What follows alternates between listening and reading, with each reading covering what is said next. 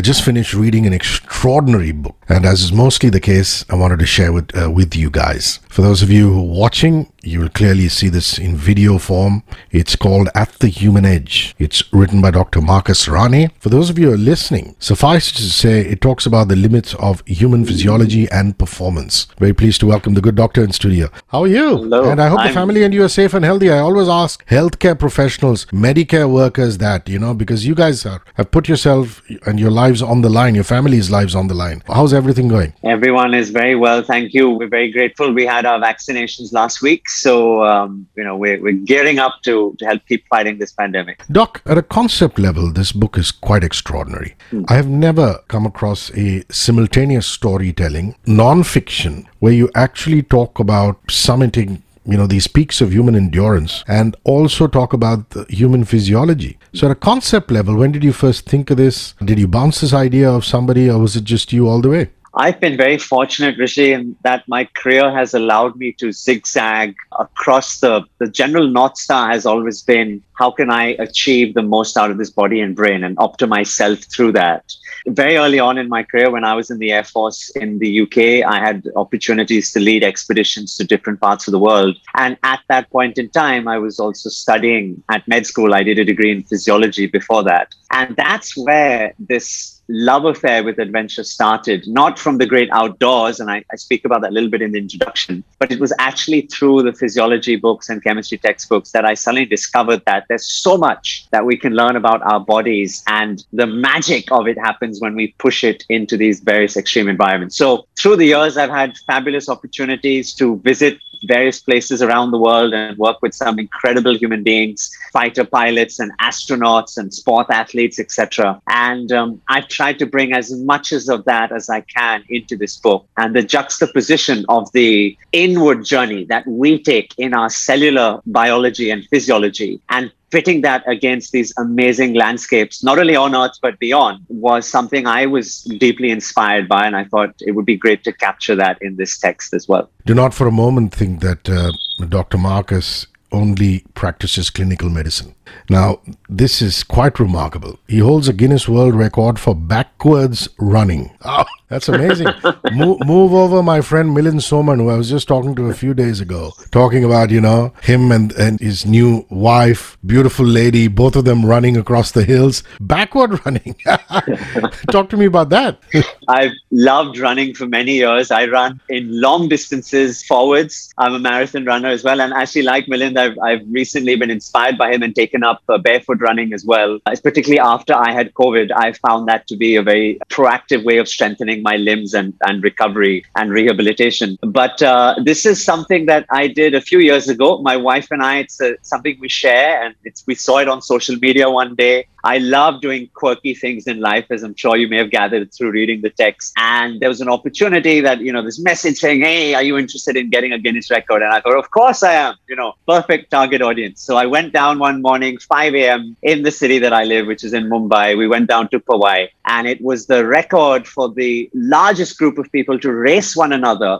backwards. And so the Guinness guys were there, and we had to do this in 30 minutes. It was a distance around 700 meters odd. But the real magic, the reason why this is so special for me, is that on the first attempt that we attempted this, I actually had my elder child, Aiden. He was only 14 months old at the time. And so I had him in the pram and I was running backwards, pulling him in the pram. So officially, Aiden, at that age of 14 months, is also part of the record books, and um, and so it's something. When he's old enough, I can't wait to tell him the story and give him his certificate as well. It's a family moment that we've shared together. That is such a beautiful nugget. I don't believe I've ever heard a real life story like that. And big ups to you and the Ranney family for Thank that. you. Now, listen, this book is available at all online and on ground stores in India. So uh, go get it. You know, if you fancy going and browsing through bookstores, they're all open now. You can go and check them out. Or if you want to just order your online copy, uh, there you go.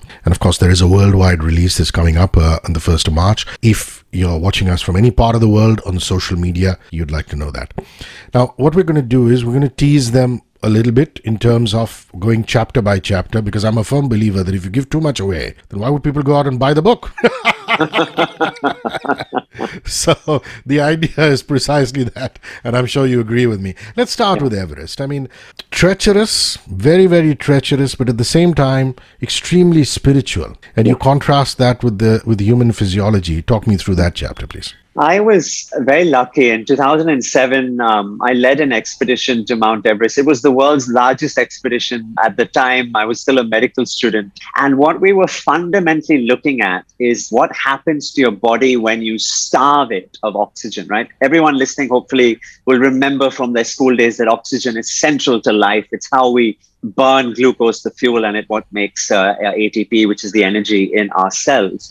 Now, what people may not appreciate is that as we live at sea level, we are fundamentally living at the depth of an ocean. The ocean is the atmosphere. And so at sea level, that atmospheric pressure that is created by all the air above you drives oxygen into your cells. And therefore, as you ascend up a mountain, the oxygen concentration falls. It's why when you go to Leh Ladakh or a skiing trip, you will notice that you feel short of breath and you have that headache, etc., acute mountain sickness that I describe in the book. So that's what we were fundamentally trying to understand. What is it that happens at a cellular level, which eh, when you get exposed to this hypoxic, low oxygen environment and the impact that it has across all the different body systems? So we were a group of 100 we had three tons of medical equipment with us. 17 experiments were conducted on the mountain including you know measuring the function of the heart and the lungs and the brain and the gastrointestinal system etc immunity uh, and things like this. It was a fascinating period of time for me. And of course, to do so on that incredible vista at Everest Base Camp with the entire massive mountain of Nuptse and Lhotse and, and Mount Everest herself in front of you. I mean, these are magical moments. And, and I was very young then. Um, I was in my early 20s. And to have the opportunity to lead this large international group of people, it, it definitely shaped my career from there on in. So I hope I've tried to capture that in chapter one. And the beauty of it is that I allow you, the reader, to come with me on a journey up to the summit of Mount Everest. And you actually get to experience all the different camps uh, along the way. And then what's happening inside of you? Acute mountain sickness is first. Then, as the fluid builds up on your lungs, on your brain, how does your body begin to adapt to that? And the beauty, as with every of the chapters, are is that when you come back, you are a superman, you're a superwoman, you feel like a superhero. And that's because your body has undergone all these amazing adaptive responses that you're just in a much stronger, anti fragile state than where you were beforehand. Yeah, and uh, you know, there are amazing nuggets of information, like how some particular camps are really, really tiny and small. Others mm. even have some sea fossils, I'd be yes. damned, which yes. talks about, you know, the Big Bang Theory and how these mountains came out, perhaps because the uh, tectonic tectonic plate shifted and moved them up. For the rest, you've got to read uh, this wonderful book. The South Pole, you know, these sheets of ice Mm. and uh, you know really a test of human endurance in every which way. Talk me through that. It's been something that human beings have strived to do right? It's been a feat of human endurance to get there. And there's so many magical stories that have woven themselves into that particular aspect of who we are as human beings. Fundamentally it's the cold that i'm describing in this chapter and what happens to you when you expose yourself to those icy sheets along the way. Of course you get to trek to the south pole. What do you see as you get there? But we're looking at interesting cellular physiology to do with your nervous system. How do your nerves fire? And as I was going through this journey, and I got to spend time in the Arctic Circle. So I haven't been to the South Pole, but I spent a month in the uh, Siberian Arctic, um, uh, up in the deep depths of of, uh, of Russia many many years ago, and we were investigating what happens to your immune system as you stress the body to these extreme cold environments, measuring cortisol levels. And of course, stress is something which all of us are talking about a lot more because of the pandemic and the lockdown and the effects of that. So I was looking at the physical aspects of that. But what we're learning about cold physiology is, is actually quite incredible because now in day to day medicine, let me make this practical for the readers as well. If you've got a loved one that's undergoing coronary artery bypass graft or some major form of surgery now, often what has become the norm is that we actually therapeutically reduce the temperature of your core because when you reduce a person's physiology, the cellular function the need for, for energy, for glucose, for oxygen actually reduces itself. And so we found that it is a protective mechanism for the body. So if you're going through major surgery, as I was describing, you will often find that we actually reduce your core temperature to protect your tissues so that less impact, less harm is created. And as I was writing, I was trying to dream further. I thought, okay, what will happen in the next 20, 30 years? And there's a little story in there of a group of, of space astronauts making their ways to one of the moons of Saturn and how we might actually utilize cryotherapy and hibernation to maximize human life through that. So that's my love affair with cold medicine and cold, cold physiology. And I have to say this that even though he's talking about uh, receptors and other things which are neurological in nature, he really simplifies it. The language of the book is lucid and extremely simple. So you don't have to be a medical professional or even a medical student to kind of soak it in. Marathons, I mean, this is your pet passion. Yes. And I like that as opposed to in the Everest chapter where you're talking about the effect of the body, you know, traveling up vertically, here it's distance and you're actually traversing distance as we go through, go ahead in the chapter. So the marathons chapter, please. Absolutely. You know, the Mumbai Marathon, which is something I've loved participating in for many, many years. It's the largest sports event in Asia. We got so many tens of thousands of runners. And so I thought as a runner myself, how wonderful would it be to use that as the backdrop? So the reader actually puts themselves in my shoes as I'm about to start running the full 42 kilometer distance of the Mumbai Marathon, and you'll get to see and experience all the major landmarks that we go through as we complete that run. But then you take a journey inside. What's happening to your heart, your cardiovascular system? You've got to put your strides 50,000 times, one in front of the other, to complete the marathon. What's going on?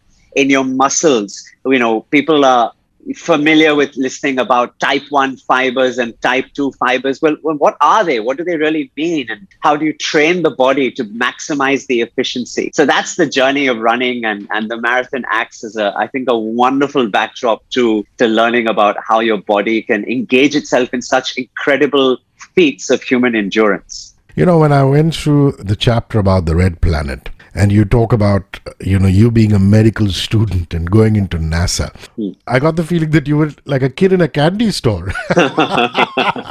Is that an apt way of describing it? oh, for sure. I will never forget the morning that I got the phone call from the administrators to say that I'd been selected. And, you know, I'll put it in context. This is in 2008. The European Space Agency is about to send the research module, which is called Columbus, onto the, the attached to the International Space Station. And so there are two European astronauts which are selected for that mission. Uh, Atlantis is the space rocket uh, shuttle that's taking them up. And I had the opportunity to be with them at the launch, monitor them through the period of the mission, and then be back at the runway when the space shuttle came into land. Now, of course, people now know SpaceX and all the work that they're doing and, and Blue Horizon from Amazon. And these are vertical takeoff and vertical landings. But 10, 15, 20 years ago, it was an aeroplane almost, and it actually used to glide in like a brick break the sound barrier twice and then land on the runway. It was incredible. You know, I, it just fills me with enthusiasm even talking about it today.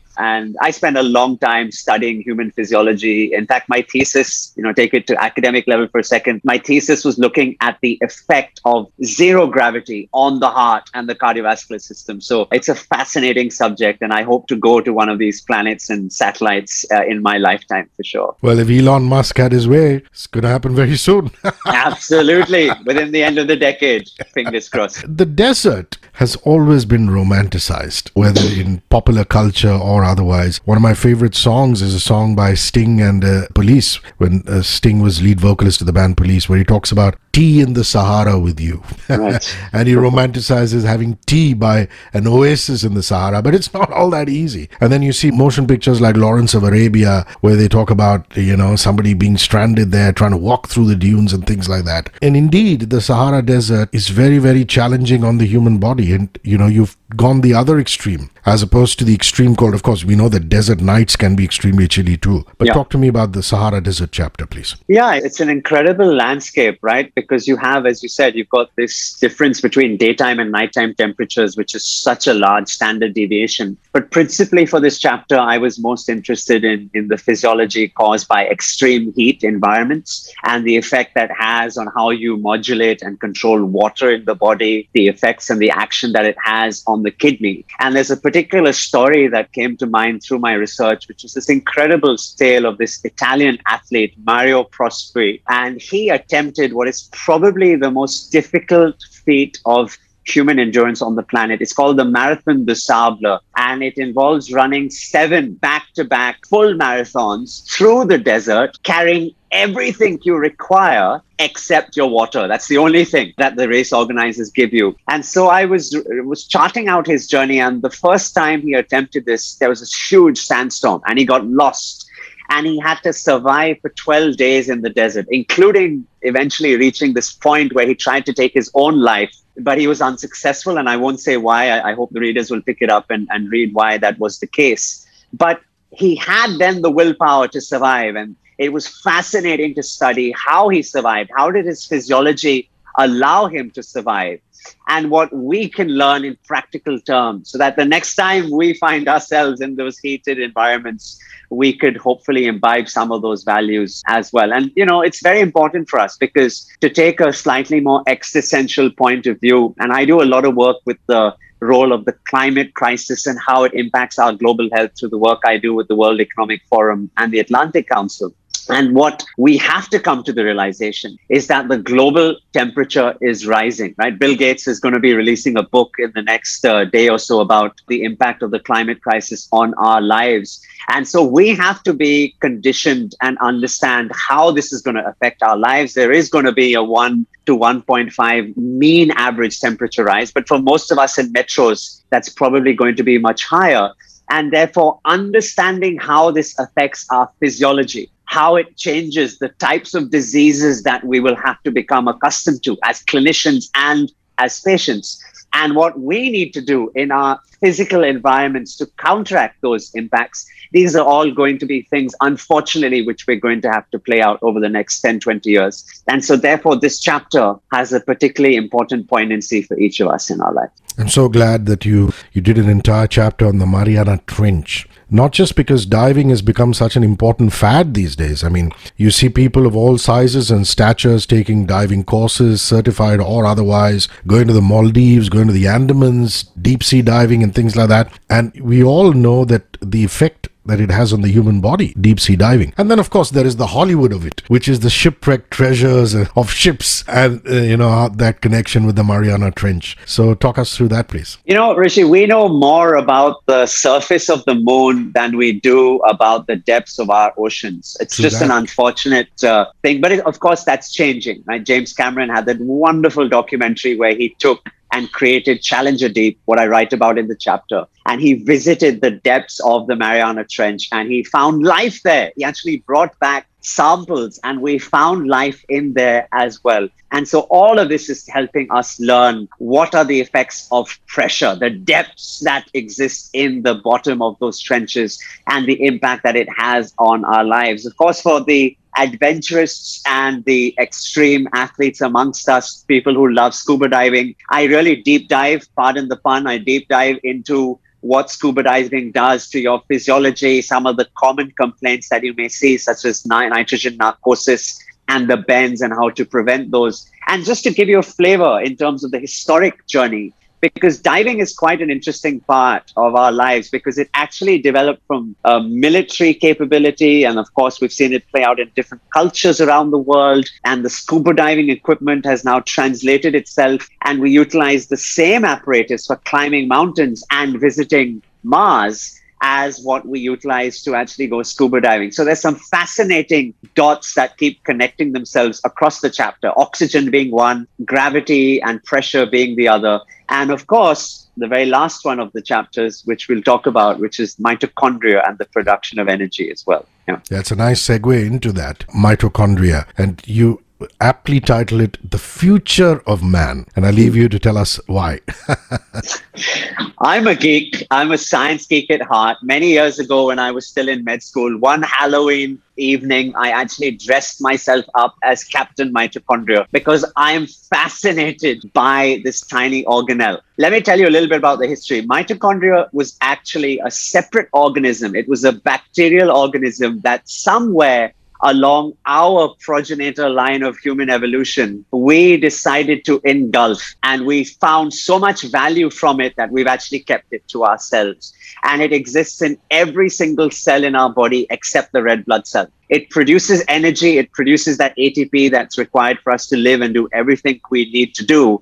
And apart from that, what we're now coming to the realization from is that its role is central in the development of certain diseases, both physical in nature, like diabetes and cardiovascular diseases, including cancers and oncology, also mental health diseases and neurodegenerative disorders like Alzheimer's and Parkinson's. But what I find fascinating, and for our listeners who are people who, like myself, like to uh, um, do intermittent fasting and play around with calorie restriction diets and, and other forms of, of fuel consumption, the modulation of the mitochondria, its ability to adapt, evolve, become more efficient, can potentially unlock the secrets for human longevity. We are now discovering that our lifespan, or rather our health span, could be as long as 120 to 150 years. And the reason why we have become so accustomed to this three score and 10 as laid out in the Bible and other texts is principally because of how we have been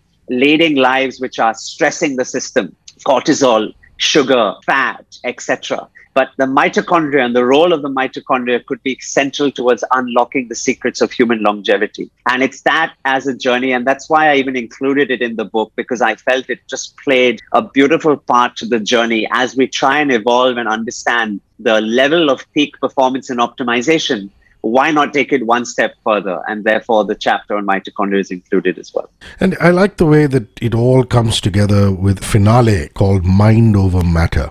You know, my father is now a healthy 77. And, you know, from a very young age, he always said it's always a question of mind over matter.